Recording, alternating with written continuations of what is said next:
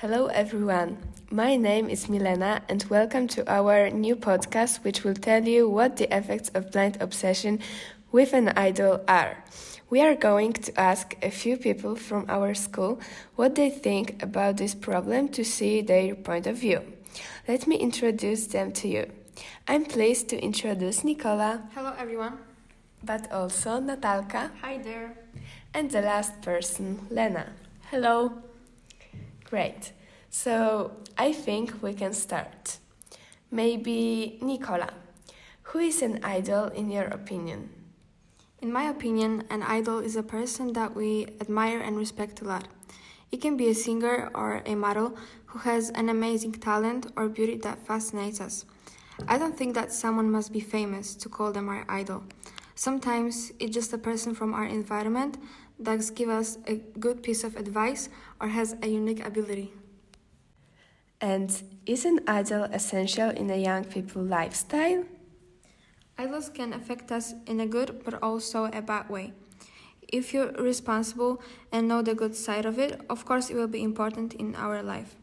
It's great when we're trying to act politely or respect others because it's what our idol does. It might keep us motivated and determined to follow our dreams and believe in ourselves. There are situations where we're depressed or have no energy to act. So there we have our idols, who show us that despite our downs, we can get through it and turn pain into success or achievement.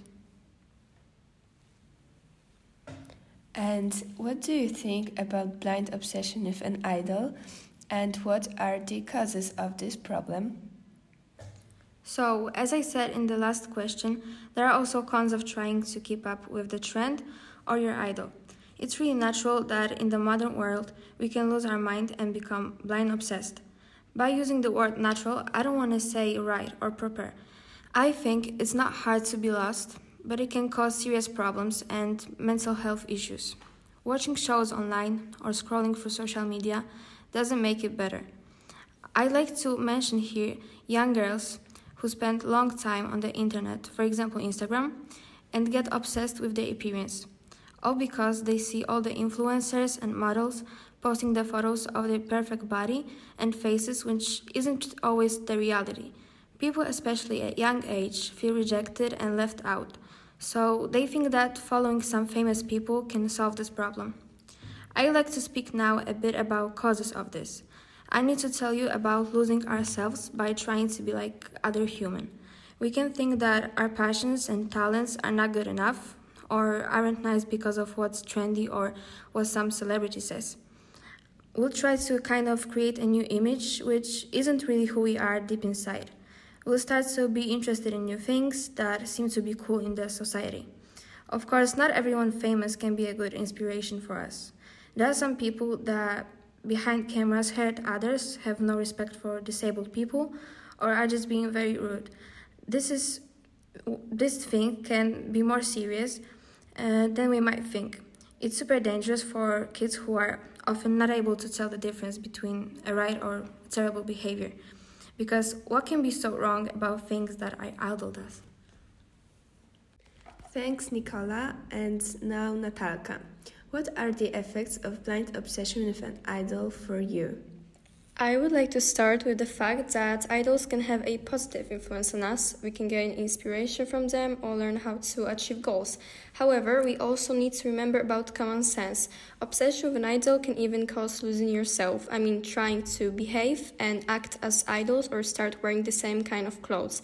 It can be dangerous and cause forgetting our true self. That situation isn't only bad for fans, but also for idols. They don't have any privacy. Their fans want to know every detail of their personal and professional life. So being obsessed with an idol is a really bad thing and we should avoid it. And do you know some examples of people who lost their minds because of blind obsession? I don't think I have met such a person, but I have read about a few situations like this.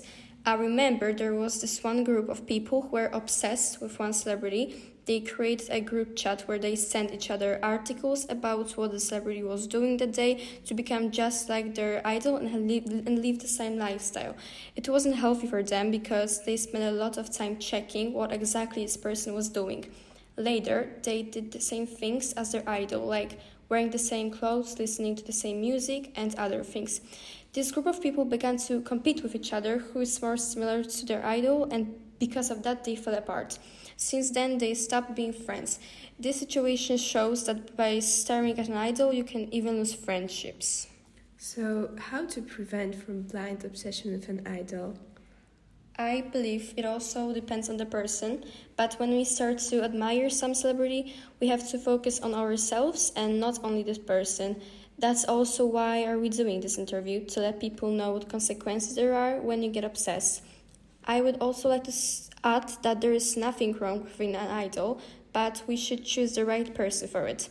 When we start to notice that something is wrong, for example, that we start to act like a different person and this obsession is getting bigger and bigger, we should immediately get some help, like asking our family members or best friends.